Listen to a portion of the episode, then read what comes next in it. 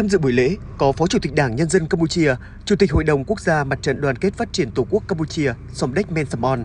Đại sứ Việt Nam tại Campuchia Nguyễn Huy Tăng, đại diện nhiều cơ quan, tổ chức của Việt Nam và Campuchia cùng đông đảo nhân dân trong tỉnh.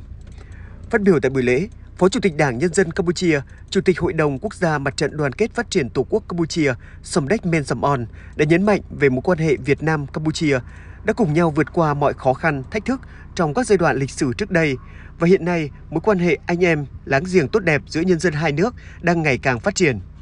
Nhân dịp này, bà Mensamon cũng đã gửi lời tri ân sâu sắc đến Đảng, Chính phủ, nhân dân Việt Nam, các chiến sĩ quân tình nguyện Việt Nam đã hy sinh xương máu để giải phóng đất nước, dân tộc Campuchia thoát khỏi thảm họa diệt chủng Pol Pot, mang lại sự hồi sinh, phát triển cho đất nước Campuchia ngày hôm nay.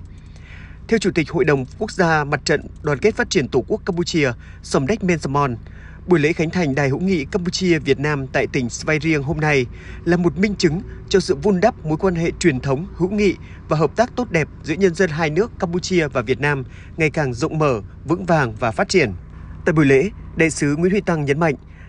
Đài hữu nghị Việt Nam Campuchia tại tỉnh Svay Rieng nói riêng và tổng số 23 đài hữu nghị Việt Nam Campuchia nói chung là sự ghi nhận sâu sắc đối với sự giúp đỡ kịp thời, chân thành và cao đẹp của nhân dân và quân tình nguyện Việt Nam dành cho đất nước Campuchia trong công cuộc đấu tranh lật đổ chế độ diệt chủng Pol Pot và sự nghiệp xây dựng phát triển đất nước Campuchia giàu mạnh như ngày hôm nay. Đại sứ Nguyễn Huy Tăng khẳng định,